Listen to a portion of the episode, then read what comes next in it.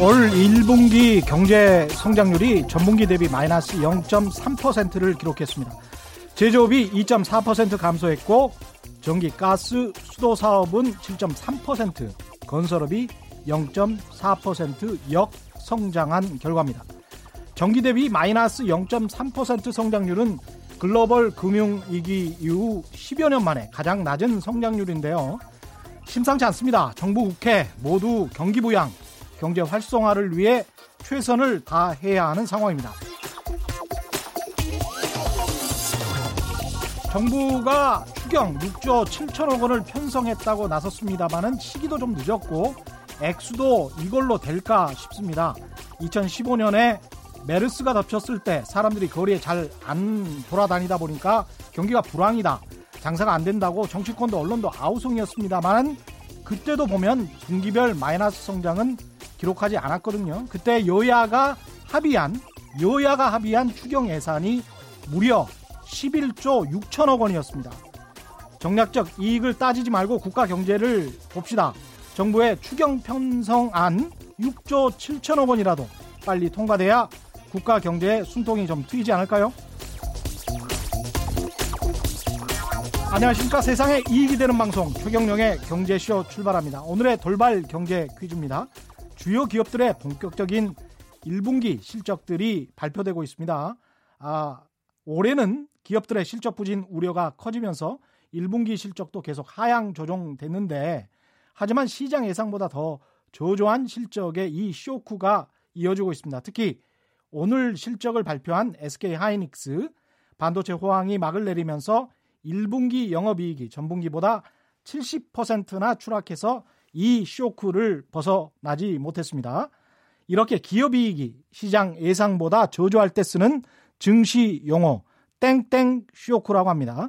정답을 아시는 분은 짧은 문자 50원, 긴 문자 100원에 정보 이용료가 부과되는 샵 9730번으로 문자 보내주시거나 무료인 콩과 마이케이로 보내주셔도 좋습니다.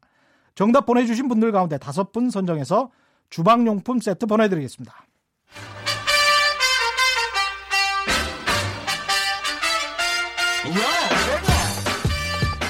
최경령이 원하는 건 오직 정의. 경제 정의를 향해 여러 걸음 깊이 들어갑니다. 최경영의 경제 쇼. 어려운 경제 통계나 지표를 제대로 정확하게 올바로 풀어드리는 시간입니다. 경제 통계 똑바로 읽기 머니투데이의 최성근 이코노미스트 스튜디오에 나왔습니다. 안녕하세요. 네, 안녕하세요. 오프닝에서도 제가 이야기했습니다만 먼저 이 문제 안 짚고 넘어갈 수가 없네요. 네, 그렇죠. 올해 1분기 우리나라 경제 성장률이 전기 대비해서 그러니까 18년 4분기 대비한 거죠. 네, 그렇습니다. 마이너스 0.4% 기록했습니다. 네. 성장률 쇼크다, 뭐 금융위기 이후 최저다 이런 평가들이 나오고 있는데 일단 뭐 너무 어수선하게 네. 과장을 할 필요는 없을 것 같고요. 네네. 시장을 좀 객관적으로 봐야 될 것 같은데 네. 이게 시장이 일단 어느 정도 예상한 수준이냐 아니면 예상보다 훨씬 나빴던 거냐. 네. 요거에 관한 평가가 좀 궁금하네요. 저도 어제까지 좀 궁금해서 음. 주변에 기자들에게 좀 물어보기도 하고 예. 시장의 좀 반응을 좀 보기도 했는데 예. 뭐홍 부총리께서도 그런 말씀을 하셨었습니다. 음. 뭐 추경을 해도 2.6% 어려울 것이다라는 발언을 하셨기 때문에 올 경제 성장률 예. 2.6%가 어려울 수 있다. 추경을, 추경을 해도. 해도 어제 그런 발언을 하셨죠. 그래서 추경을 내면서 그런 얘기를 하시는 거 보면 음. 뭔가 좀 성장률이 심상치 않다. 그렇죠. 이런 느낌을 받았었습니다. 실제로 IMF가 뭐 그 공고한 게 한 9조 원 정도 9조 원 정도 얘기했었죠. 추경 예. 그 정도는 해야 된다라고 했는데 이제 6조 7천억이었으니까. 예. 그래서 그래서 어, 물어보니까 설마 마이너스까지 나오겠느냐? 음. 뭐한 0% 아니면 0.1% 이 정도로 좀 봤던 것 같습니다. 예. 주변에서는. 근데 음. 오늘 나온 거 보니까 마이너스 0.3% 예. 조금 예상보다는 많이 안 좋았다라는 음. 게 주변의 대부분의 평가입니다. 뭐 때문에 그럴까요? 18년 4분기를 되짚어 보면 반도체가 마지막 끝물 호황이었다고 볼 수 있고요. 그렇게 볼 수가 있겠습니다. 예, 일단 예, 그러니까 이제 뭐 반도체 때문에 그런 건가 이런 생각도 듭니다. 이게 지출 항목별로 좀 아까 예. 업종별로 좀 많이 짚어주셨는데 예. 이게 지출 항목을 보시면 예. 민간 소비 그리고 음. 정부 소비, 음. 건설, 설비 투자 이런 게 있습니다. 예. 지출. 예. 근데 가장 큰 하락폭을 보인 게 바로 설비 투자입니다. 아, 그렇군요. 설비, 그냥 음. 반도체 장비라든지 음. 여러 공장에서 기계를 돌리는데 필요한 이 설비들을 투자하는 그런 어, 지표인데요. 예. 이게 무려 전기 대비 10.8%가 감소했습니다. 그러니까 지난 4분기에 이게 예. 4, 이 4.4%가 증가했거든요. 아. 그러니까 이것이 여러분들이 지표를 보실 때 유념해서 보셔야 할 것이 전기 대비입니다. 전기, 예, 대비. 대비. 그러니까 예. 지난 4분기와 비교할 동, 때 전년 동기가 아니고 예, 예. 지난 4분기와 비, 교할때 얼마나 늘어났느냐 줄어들었냐를 보시는 건데 음. 이게 지난 4분기와 비교할 때 10.8%가 줄었습니다. 음. 그러니까 장비라든지 반도체 이런 투자가 음. 지난 4분기 때 좀 많이 땡겨서 한 그런 그렇죠. 어, 이유도 있습니다. 예. 그러니까 정부에서 이런 것들을 많이 좀 유념해서 보셔야 되는데 예. 이 아무래도 작년 말에 좀 이 예산을 많이 투자하고 음. 또 기업에서도 이제 이런 부분을 이 투자를 많이 땡겨서 하다 보니까 음. 1분기 비수기에 와서 예. 이런 부분이 기저 효과라고 말씀드립니다. 그럴 그러니까 수 있겠네요. 그런 예. 부분들이 작년에 이제 성장률이 음. 어, 4분기에 1%를 성장했거든요. 그때 음. 우리가 깜짝 성장이라고 했습니다. 음. 그래서 그거와 비교할 때 이것이 좀 낮아진 효과가 음. 이번에 좀 나타나지 않았는가 생각을 하게 되고 음. 설비 투자도 그러한 아까 말씀드린 반도체 장비 투자가 거의 다 마무리되고 예. 반도체 단가 하락이 이루어지면서 그 주변에 이제 여러 부품 업체들 있지 않겠습니까? 그렇죠. 그런 부분에서도 투자를 늘릴 수가 없는 상황이기 때문에 어. 전기와 비교할 때 이것이 크게 줄어든 것이 어. 지금 어, 전체적으로 성장률을 마이너스 0.3%로 끌어내리는데 주된 역할을 했다.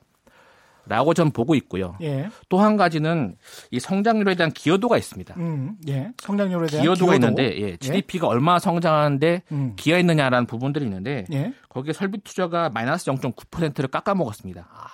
거의 1% 가까이 깎아먹은 거죠. 아. 설비 투자가 안 된 부분이. 예. 근데 또 보, 실 것이 정부 소비가 음. 음. 무려 0.7%를 깎아먹습니다. 정부 소비가? 예, 예. 그러니까 지난 분기에 이게 1.2%를 증가시켰는데 예. 그래서 일부 보수 뭐 이런 매체에서는 예. 뭐 정부가 뭐 세금 주도 성장했다 막 이렇게 얘기하지 음. 않았습니까? 예. 이게 1분기 들어와서 확 줄어듭니다. 음. 그러니까 1분기 때 정부 소비가 크게 늘어나지 못했다. 예. 그러니까 470조 원 가까이 재정 이제 올해 예산이 잡혀 있었는데 예. 그러한 부분들 1분기에 좀 미진하게 집행된 것이 아니냐라는 의심을 해볼 수가 있겠습니다. 그러네요. 예. 어, 그래서 여러 가지 요인이 있겠습니다. 한은에서도 지금 말씀하기로는 음. 지금 2.5% 성장률을 지금 어, 최근에 나눴지 않습니까? 경제 네. 성장 전망률. 그러면서 지금 이 지표를 갖고 얘기할 때 한원도 어, 2.5% 성장 달성할 수 있다. 왜냐 이것이 2분기에 어차피 재정이라는 것은 1분기에 집행이 안 되면 음. 2분기에 집행이 될 수 있는 것이고 예. 연간 단위로 집행될 수 있는 거기 때문에 예. 그런 점까지 충분히 고려하면 2분기 음. 때는 이 재정 효과로 인해서 1% 이상 성장이 나올 수 있다라고 말하고 있습니다. 오히려 또 다른 기저 효과. 네. 1분기 때 워낙 죽을 썼기 때문에 2분기 네. 때는 좀 괜찮을 수 있다. 그런 부분을 말하고 있죠. 예. 그리고 반도체 실적 같은 경우도 많은 전문가들이 하반기 때는 조금 좀 돌아오지 않겠느냐 그런 예상을 하고 있으니까요. 반도체 가격 같은 경우는 제가 최근 지표를 봤을 때 네. 일단 낸드 어, 플래시와 이제 디램이 있는데 네. 낸드 가격 같은 건 이미 현물 가격이 상승을 했고요. 네. 반등을 네. 했습니다. 지금 음. 디램 가격은 아직 반등은 못 하고 있는데 음. 여기 하반기에 이제 PC 교체 수요와 음. 뭐 지금 5G 뭐 네트워크 서비스 이런 것들이 활성화되면 네. 그리고 이 또 글로벌 업체들의 그런 뭐 이런 데이터 센터 같은 것들이 또 계속해서 투자가 이루어지면 예. 아마 디램 가격 하락은 좀 반등을 이룰 수 있지 않나라고 보고 있고요. 예. 내년에 가면 이것이 좀 더 늘어날 수 있다라고 보고 있습니다. 그래서 예. 그런 부분까지 생각을 하면 상저하고의 음. 성장률 궤도를 그릴 수 있지 않느냐라고 보고 있습니다. 사실은 미국도 그렇고 우리나라도 그렇고 5G가 완전히 보편화되려고 하면 2020년 가야 되거든요. 그렇죠. 그러니까 5G가 네. 보편화되면 사실은 반도체 쪽은 상당히 호황을 누릴 수가 있습니다. 그거는 뭐 예. 상상하기가 어려운 정도로 늘어날 예. 수 있습니다. 예. 조금 기다려 봐야 되겠네요. 예. 그리고 이제 오늘 갖고 오신 소식은 현재 1분기 이제 경제 성장률하고는 상반된 소식입니다. 네네. 2019 네. 보통 사람 금융 생 금융 생활 보고서 네네. 이게 뭐 은행에서 발표한 보고서인 것 같은데 네네. 여기 보니까 취업자들의 소득이 전년보다 증가했다 이런 네. 보고서가 있군요. 시중에 한 대형 은행이 발표한 것인데요. 예. 이 보고서에 따르면 음. 지난해 취업자, 예. 그러니까 근로자와 자영업자를 포함한 음. 그 가구를 의미합니다. 예. 그 가구의 월 평균 총 소득이 어디 은행인가요? 은행 밝히셔도 괜찮을 것 같은데. 신한은행. 아 신한은행. 예. 이게 다뭐 예. 발표된 보고서기 때문에 예. 뭐 그렇죠. 어. 그래서 월 평균 총 소득이 476만 원으로 예. 전년 대비 3% 늘어난 것으로 나타났습니다. 예. 그러니까 지난해 성장률이 2.8%라고 생각하면 음. 그걸 상회하는 어떤 증가율을 보이는 것이고 음. 이게 그 전에 2016년에서 17년 늘어났을 때는 거기 0.2%밖에 안 늘어났었습니다. 음. 이게. 근데 작년에 이게 3%까지 늘어나면서 음. 근로자 자영업자 가계의 소득이 많이 늘어났다 이렇게 네. 보여지는 것이죠. 이, 런 말씀을 드리면 이제 정권 홍보 방송이라고 바로 문자 올 것 같아요. 일반적으로 사람들이 네. 피부에 체감하는 거는 네. 이게 뇌가 늘어난 게 별로 없는데 네네. 근데 사람이 임금이랄지 소득이랄지 이게 조금씩 증가를 하는데도 불구하고 네. 체감하는 이 피부로 체감하는 거는 거의 미미하거든요. 아니면 그렇죠. 대개는 이제 힘들다 힘들다 그러면 나도 힘든 것 같으니까 네. 그런 측면이 좀 있는 것 같습니다. 음. 그러니까 사람들이 이렇게 이런 말씀을 드리면 네. 아, 물가가 다 오르지 않았느냐 이런 말씀합니다. 물가는 그렇게 크게 오른 것 같지 않은데 지금 전 세계적으로 이제 예. 저 인플레이션이 아주 심각한 문제인 걸로 나타나고 있으니까. 근데 주변에 다녀보면 예. 뭐, 뭐 인터넷 제가 칼럼을 매주 써내긴 하지만 예. 그런데 보면 야 물가 올랐는데 뭐 이게 무슨 소용이야라는 음. 말씀들을 하셔요. 그러니까 음. 일반인 분들의 인식은 그런 게 좀 있으신 것 같은데. 그렇죠. 뭐 예. 진짜 다녀보면 예. 요식업계 특히 뭐 식당이라든지 뭐 시장이라든지 이런 데 가보면 실제로 많이 올랐습니다. 그렇 바깥도 좀 올랐고 하고요. 맞습니다. 뭐, 그렇게 예, 생각해 보니까 뭐 집값은 뭐 그렇게 크게 또 떨어지지도 않았고. 예. 예. 근데 이게 소비자 물가라는 게 예. 딱히 식당 가격만 반영하는 게 아니라 음. 전체적인 공산품이라든지 공공요금이라든지 다양한 품목들을 반영하는 그 물가를 보셔야 되기 때문에 이게 체감하는 물가는 다르죠. 당장 내가 자주 이제 애용하는 예. 또내 호주머니에서 바로 나가는 요런 게 체감이 되는 물가가 높은 것이지. 통계청 지수하고는 많이 예. 다를 수가 있습니다. 통계청에서 예.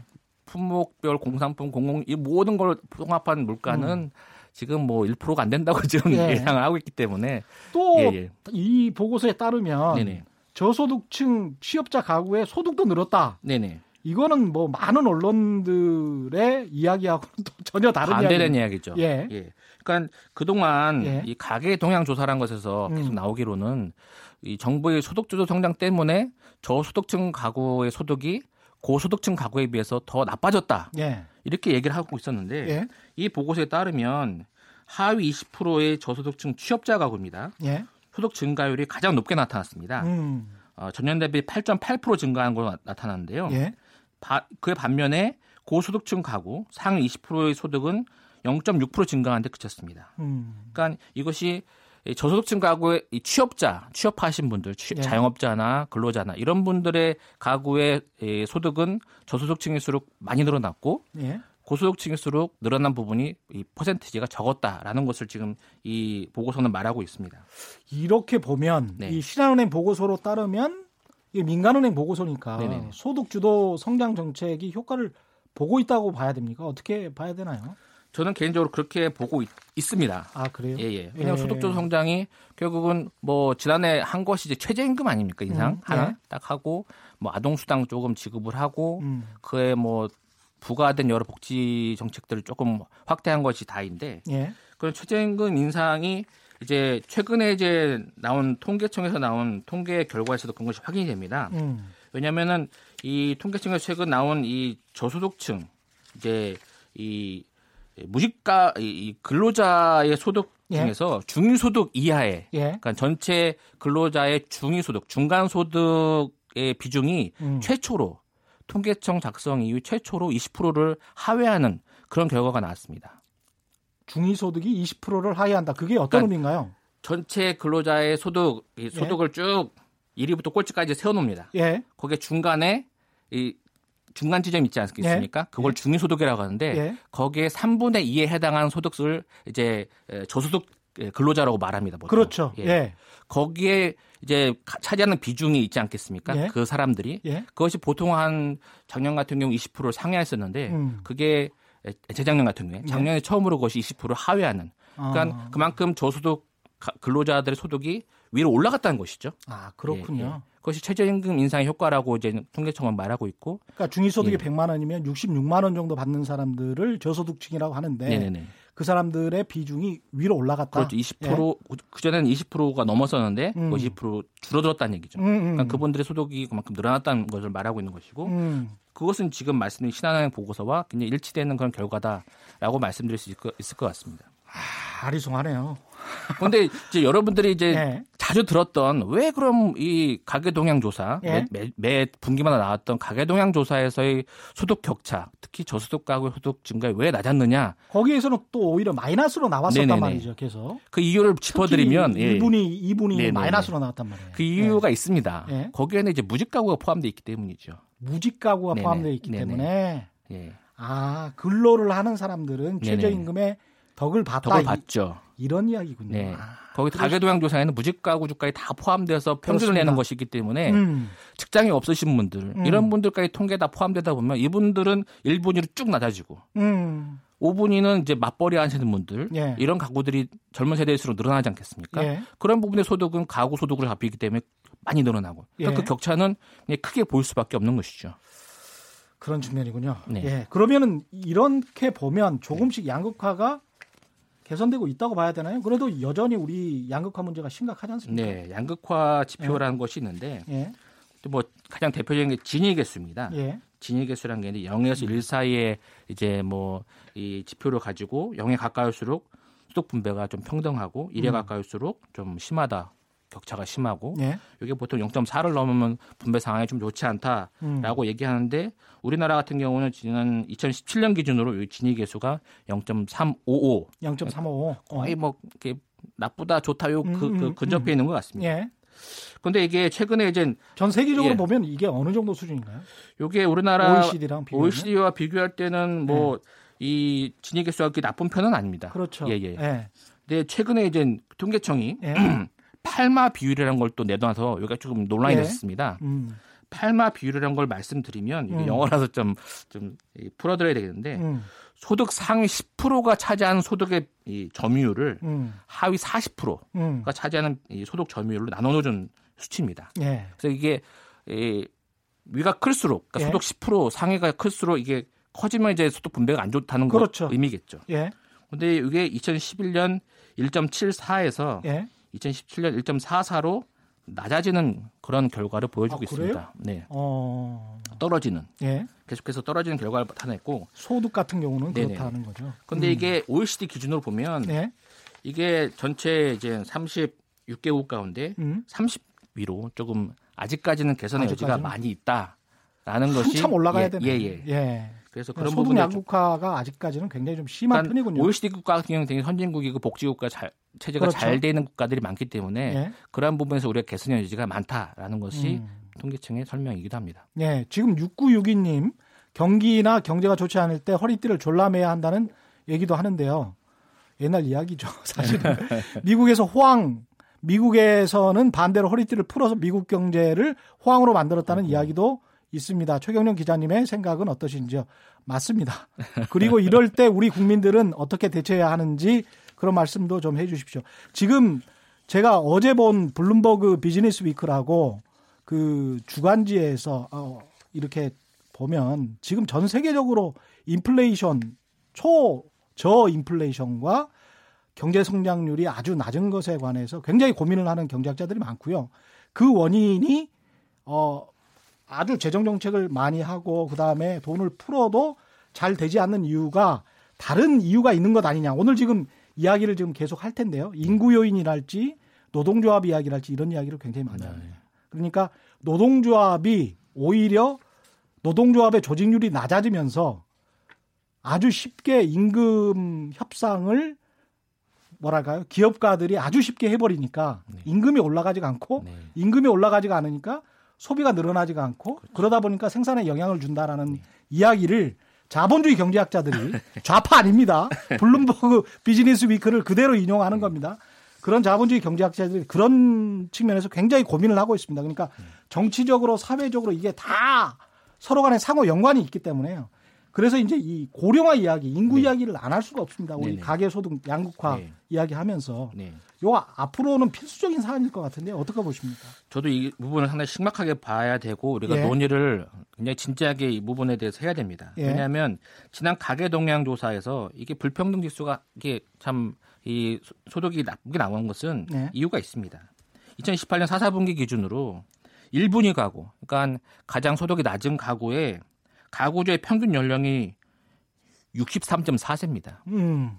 예. 가구주의 평균 예. 연령이 그보다 높은 분도 계시고 낮은 분도 계시겠죠. 이 숫자를 굉장히 잘 기억하셔야 될것 예. 같습니다. 63점 63세라는 거는 예. 굉장히 굉장히 충격적인 숫자입니다. 그렇죠. 이게 63세는 그러니까 평균 연령이 거의 퇴직하신 분들이 거의 여기에 속한다고 그렇죠. 보시면 됩니다. 예.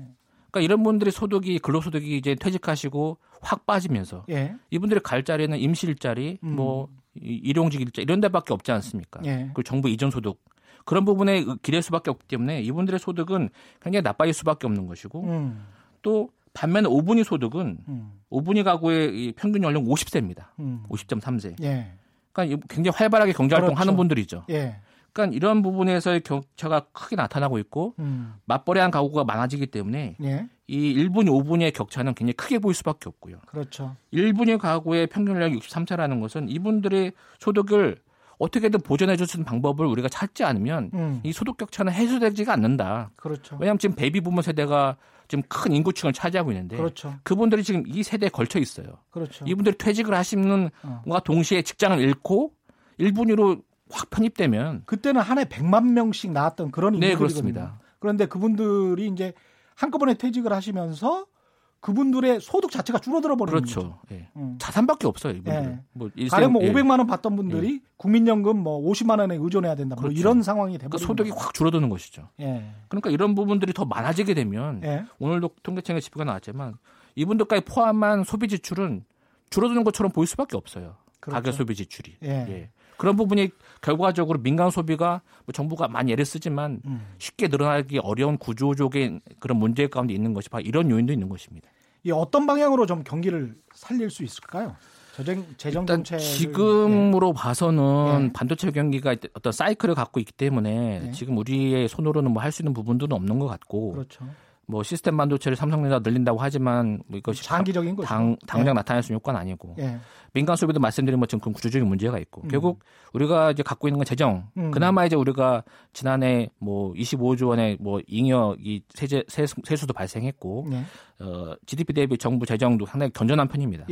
예. 그래서 그러한 부분들을 좀 확 늘려서 추경도 음. 지금 6.7조 원이면 시장에서 기대하는 것과는 너무 차이가 큽니다. 그럼요. 너무 작은 것 같아요. 제가. 어, 저는 예. 10조 원 이상, 저는 15조 원 이상은 해야 된다고 저는 보고 있고요. 음. 그런 부분에서 지금 이 효과를 낼 수 있는 부분은 결국 인프라 투자를 확대하는 것인데 예. 뭐 사대강 사업처럼 그런 것을 할 수는 없고 예. 의미 있는 투자를 좀 해야 되는데 음. 지금 GTX 뭐 이런 신도시 그리고 음. 뭐 KTX 뭐 남부선 이런 것들을 빨리 착공을 해서 예. 이러한 부분의 경제 효과를 정부가 적극적으로 유도하는 것이 음. 지금으로서는 당장 필요한 그런 응급처치가 아닌가 저는 생각을 하고 있습니다. 네. 오늘 말씀 여기까지 고맙습니다. 지금까지 네. 머니투데이의 최성근 이카노미스트와 함께 했습니다. 감사합니다.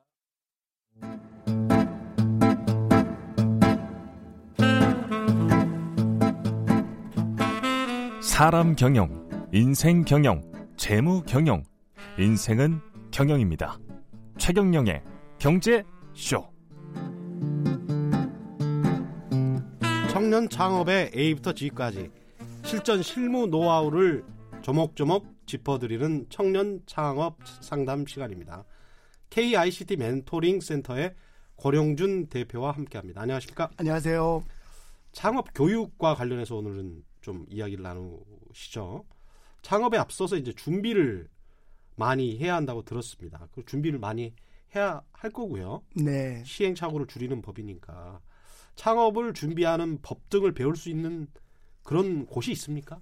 오, 예, 많이 있습니다. 예. 뭐 학교에서도 지금 이제 창업 교육과 관련된 교과목을 늘리는 게각 예. 학교, 대학교들의 굉장히 큰 미션 중의 하나고요. 예.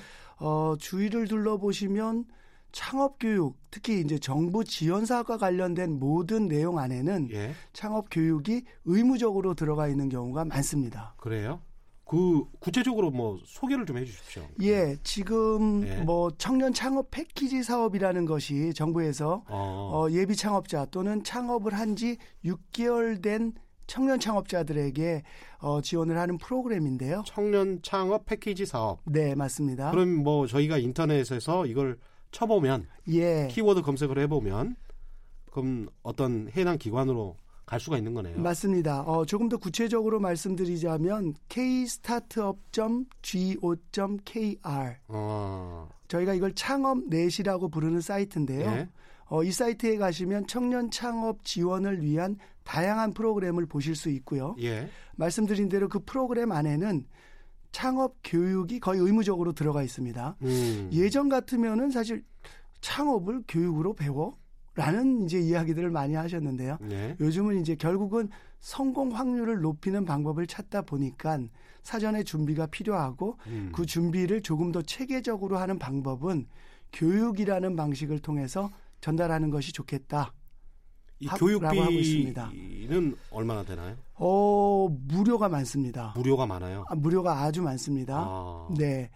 그, 지금 뭐, 근처에 있는 대학교를 가시면, 예. 대학교에서 일반인 창업 강좌라는 이름으로 일반인 창업, 창업 강좌라는 강좌? 어. 이름으로 어. 개설되어 있는 과정들이 꽤 많이 있을 겁니다. 예. 찾아가 보시면은요. 예. 그리고 그 개설 시기가 1년에 한 두 번 정도 되는데 음. 봄, 가을 정도입니다. 음. 어, 시기를 맞춰 가시면 언제든지 가능하시고 서울뿐만이 아니고 지역에 있는 대학들도 많이 한다는 마찬가지입니다. 예. 예. 그리고 그 가운데서 음. 이제 창업 교육을 들어가 보시면 예. 창업을 하기 전에 미리 음. 위험을 감지할 수 있는 음. 요소들을 좀 짚어볼 수도 있고요. 음. 그 다음에 아 내가 예전에 했던 창업에서 무엇이 좀 잘못됐는지도 돌아볼 수 있는 그러네요. 그런 내용들이 좀 들어가 있습니다. 공짜고 학교에서 해주는 거고 뭐 믿을 수 있겠는데요? 네, 좋습니다. 어, 구체적으로 그러면 창업 교육 일하는 데를 가서 뭘 배우는 겁니까?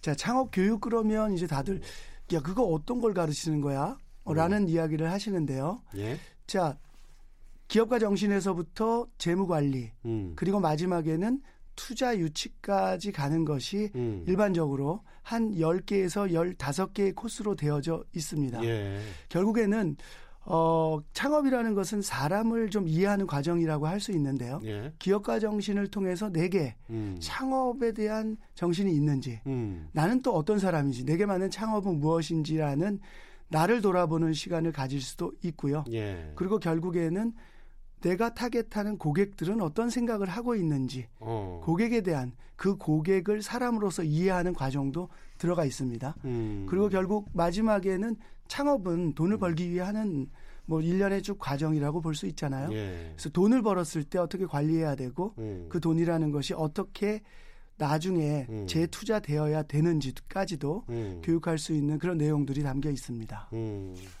요즘 그 창업 교육에서 멘토라는 이야기를 자주 듣는데 멘토 멘토가 이제 멘토 멘티 할 때 그 멘토 맞습니다. 거죠? 예. 예, 지금 뭐 창업 교육하면 멘토가 빠지지 않고요. 예. 뭐 이 멘토를 이제 쉽게 생각하시면 우리 백종원 씨가 TV에 나와서 하는 프로그램에서 보는 골목 식당 맞습니다. 예. 이제 그런 역할을 하시는 거죠. 예. 아주 디테일하게 밀착해서 음. 그들이 어, 옆에서 보면서 쉽게 저지르는 사소한 실수들까지도 음. 지적해주고 그 다음에 그 결정까지도 도와주는 음. 뭐 이런 역할을 많이 합니다. 음. 어, 지금 뭐 창업 시 창업 교육 쪽에서는 멘토의 홍수 시대라고 할 수 있는데요. 아. 어, 사실은 조금 주의할 부분도 있습니다. 어떤 건가요? 멘토를 업으로 하고 계시는 분들이 있는데요. 뭐 대부분은 네. 뭐 사실 이 멘토라가 가, 지 고 있는 네. 이 단어의 그 무게감은 사실 큽니다. 그렇죠. 예, 아시겠지만 이 멘토는 멘토르라는 데서 온 유래된 단어인데요. 예.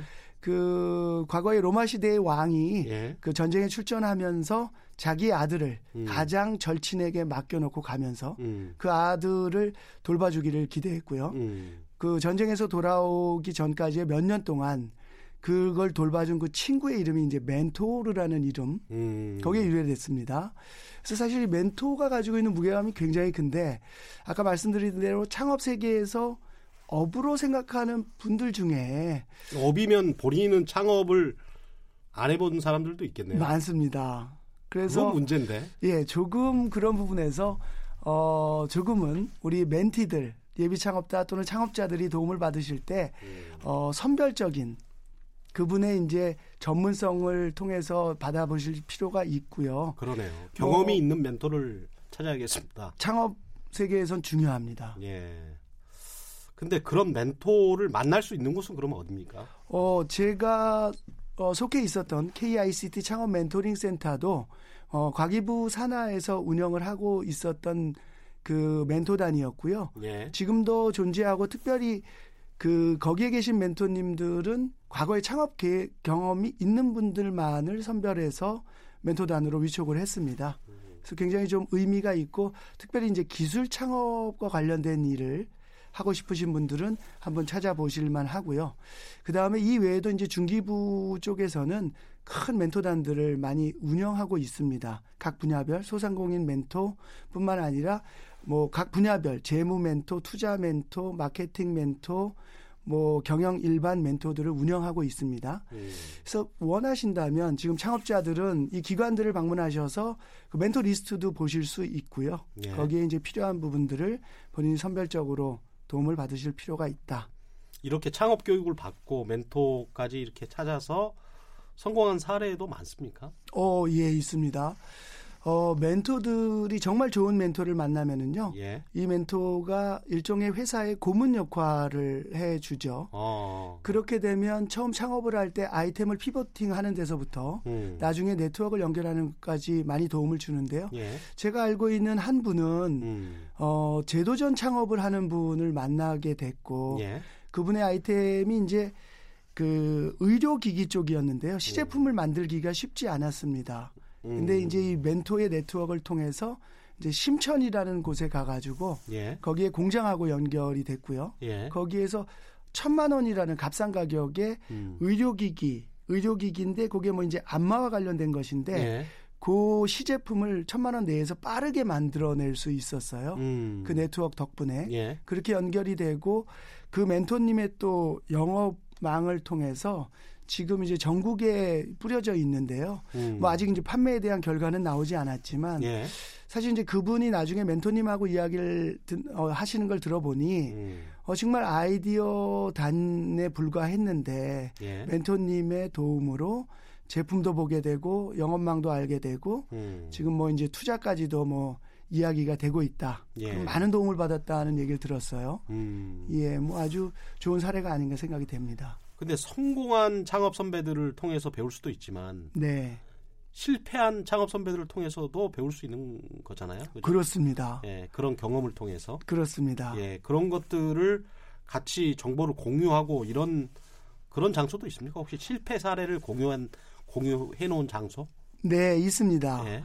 지금 중기부에서도 매년 하고 있는 것이 이제 주, 그 창업의 예. 실패 사례들을 모아서 예. 리포팅도 하고 그것을 이제 자료로 백서로 아. 이제 내놓고 있고요. 그렇군요. 어, 정부에서 제도전 창업도 굉장히 독려하고 어. 있는데요. 예. 왜냐하면 창업은 반드시 실패를 수반합니다. 예.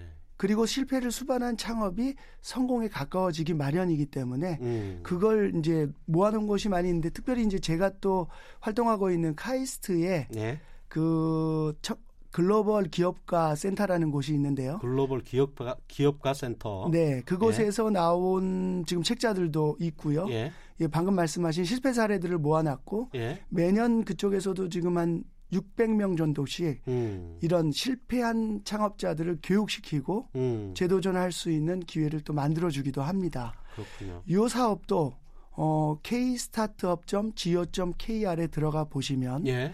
연간 두 번 정도 음. 예 모집을 하고 음. 어, 그 내용들을 보실 수 있습니다. 그러니까 재도전할 사람들을 모집한다는 거죠? 맞습니다. 아, 네, 오늘은 여기까지 말씀 듣겠습니다. 고맙습니다. 네. 지금까지 창업 전문가 KICT 멘토링 센터의 권영준 대표였습니다. 헤드라인 뉴스입니다. 외교부는 북러 정상회담을 계기로 거론되는 북핵 육자회담 재개설에 대해 사실상 부정적인 입장을 내비쳤습니다. 윤석훈 금융감독원장이 자영업에 대한 금융 컨설팅 시스템을 구축하겠다고 밝혔습니다.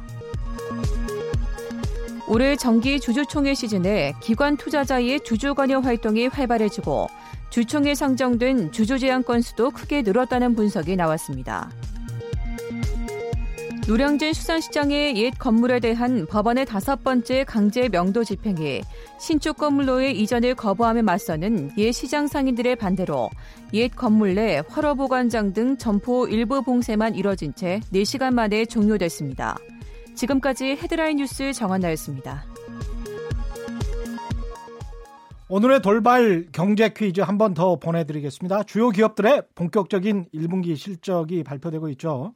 올해는 기업들의 실적 부진 우려가 커지면서 1분기 실적이 계속 하향 조정됐는데요. 하지만 시장 예상보다도 더 저조한 실적에 이 쇼크가 이어지고 있습니다.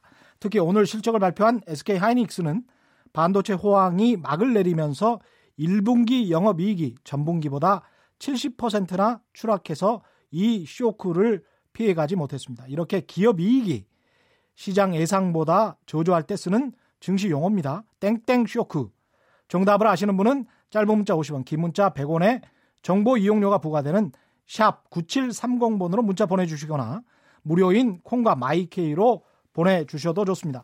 정답 보내주신 분들 가운데 다섯 분 선정해서 주방용품 세트 보내드리겠습니다. 권희성님, 아, 창업 교육 프로그램은 굉장히 많지만 소소한 아이디어를 지닌 서민들에게는 혜택이 오지 않습니다. 이렇게 말씀하시는 분들도 또 많더라고요. 실질적으로 또 혜택은 못 보고 있다. 뭐 이런 이야기들 저희도 잘 알고 있고 조만간 이 문제도 좀 짚어보겠습니다. 이사공사님, 경제가 좋다는 기사 나왔던 적이 있긴 한가요? 전 90년생인데 항상 최악이라는 기사만 본 것 같아요. 라고 말씀하셨고요. 2314님, 이번 달 영업 실적도 영안 올라오는 데다가 딸내미 중간 성, 고사 성적도 쇼크라는데 잔인한 4월이 지나가네요. 아, 이거는 진짜 총체적 난국이. 아, 웃으면 안 되는데. 죄송합니다. 예. 주상숙님, 저 주부버스 운전기사로 취직했습니다. 축하드립니다. 다음 주부터 출근하는데 너무 설레고 기대됩니다. 버스 안에서 항상 경제쇼 고정할게요. 축하드리고요. 고맙습니다. 선물 보내드리겠습니다. 이영희님, 여긴 치과 병원인데요. 원장님께 허락받고 경제쇼 병원에 틀어놓았습니다. 어, 정말 잘하셨습니다. 신문 볼 시간이 없어 경제쇼 요긴하게 잘 듣고 있습니다. 열심히 노력하겠습니다. 고맙습니다. 선물 보내드리겠습니다.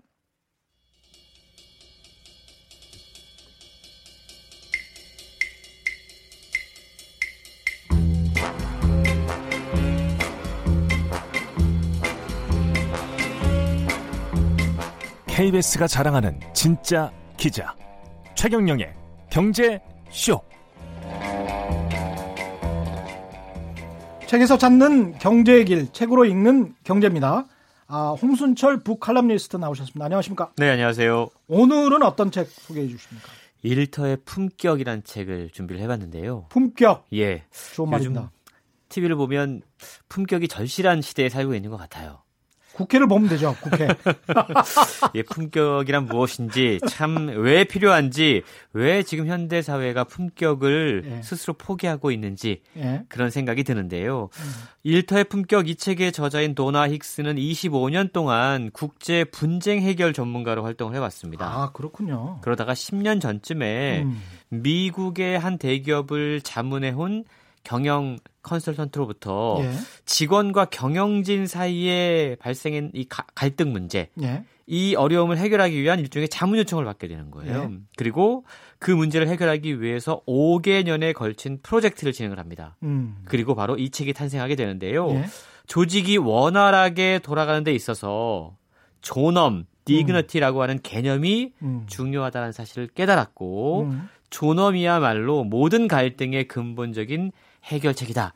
라는 결론에 도달했는데요. 음. 저자는 현재 하버드 대학교 국제문제연구소에서 음. 존엄 모델을 연구하고 있고 존엄, 존엄 리더십의 권위자로 꼽히고 있습니다. 이 원서 제목이 Leading with Dignity입니다. 그러니까 이제 이게 상당히 미국 사람들이 이쪽 방법론 있지 않습니까? 네. 뭔가 행태를 통해서 뭔가 콘텐츠 내용도 바꿔버리고 음. 어떤 솔루션도 찾고 해결책도 찾는 것 이런 학문에 굉장히 좀 강한 것 같아요. 그렇죠. 이 책도 이 일종의 그런 책이 예. 그러니까 사실 리더십에 대한 이야기를 네. 할 때도 한때 뭐 servant 리더십이라는 얘기가 들려오고 요즘은 네. 또 dignity 리더십 이런 얘기들을 하고 있다라는 음, 거예요. 음, 개념을 음. 만들어내고 네. 그걸 설명을 하는데 네. 그만큼 사실 최근 들어서 dignity 존엄이 중요하게 여겨지는 이유는 음. 우리가 존엄이 무시되는 사회에 살고 있기 때문이 아닌가라는 예. 생각을 해보게 되는데요. 예.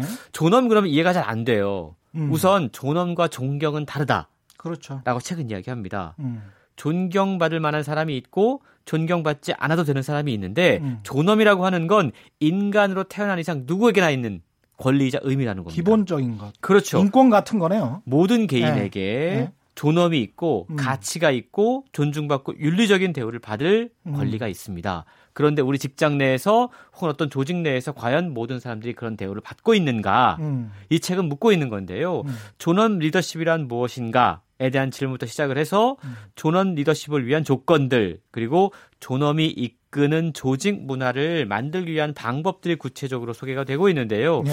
갈등, 혐오, 무시, 모멸 이런 것들이 일상화된 우리의 조직 문화에 경종을 올리는 책입니다.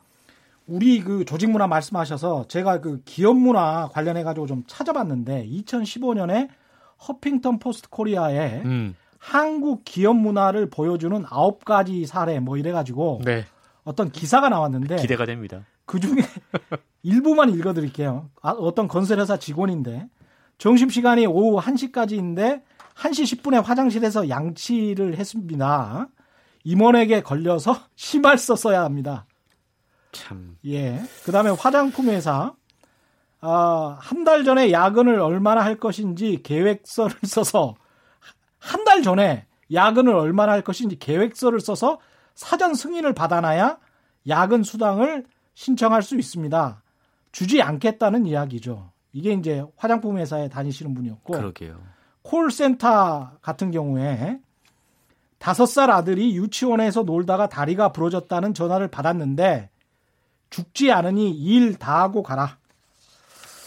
야. 이게 지금 얼마나 모멸감을 느꼈을까요? 그런 상황들에서. 예, 한국 기업의 예. 일반적인 직장인들의 애환.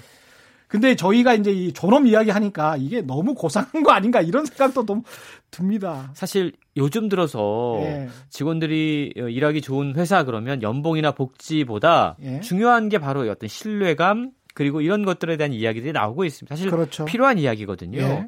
최근 들어서 다양한 조직 내에서 여러 갈등들이 생겨나고 있고요. 음. 이게 왜 그럴까? 경쟁심을 유발하고 효율성만 강조하고 성과를 강조하고 음. 또 소비자와 어떤 판매자 입장 사이에서도 요즘에 워커벨이라는 얘기 나오고 있는데 맞습니다. 그냥 소비자가 왕이에요.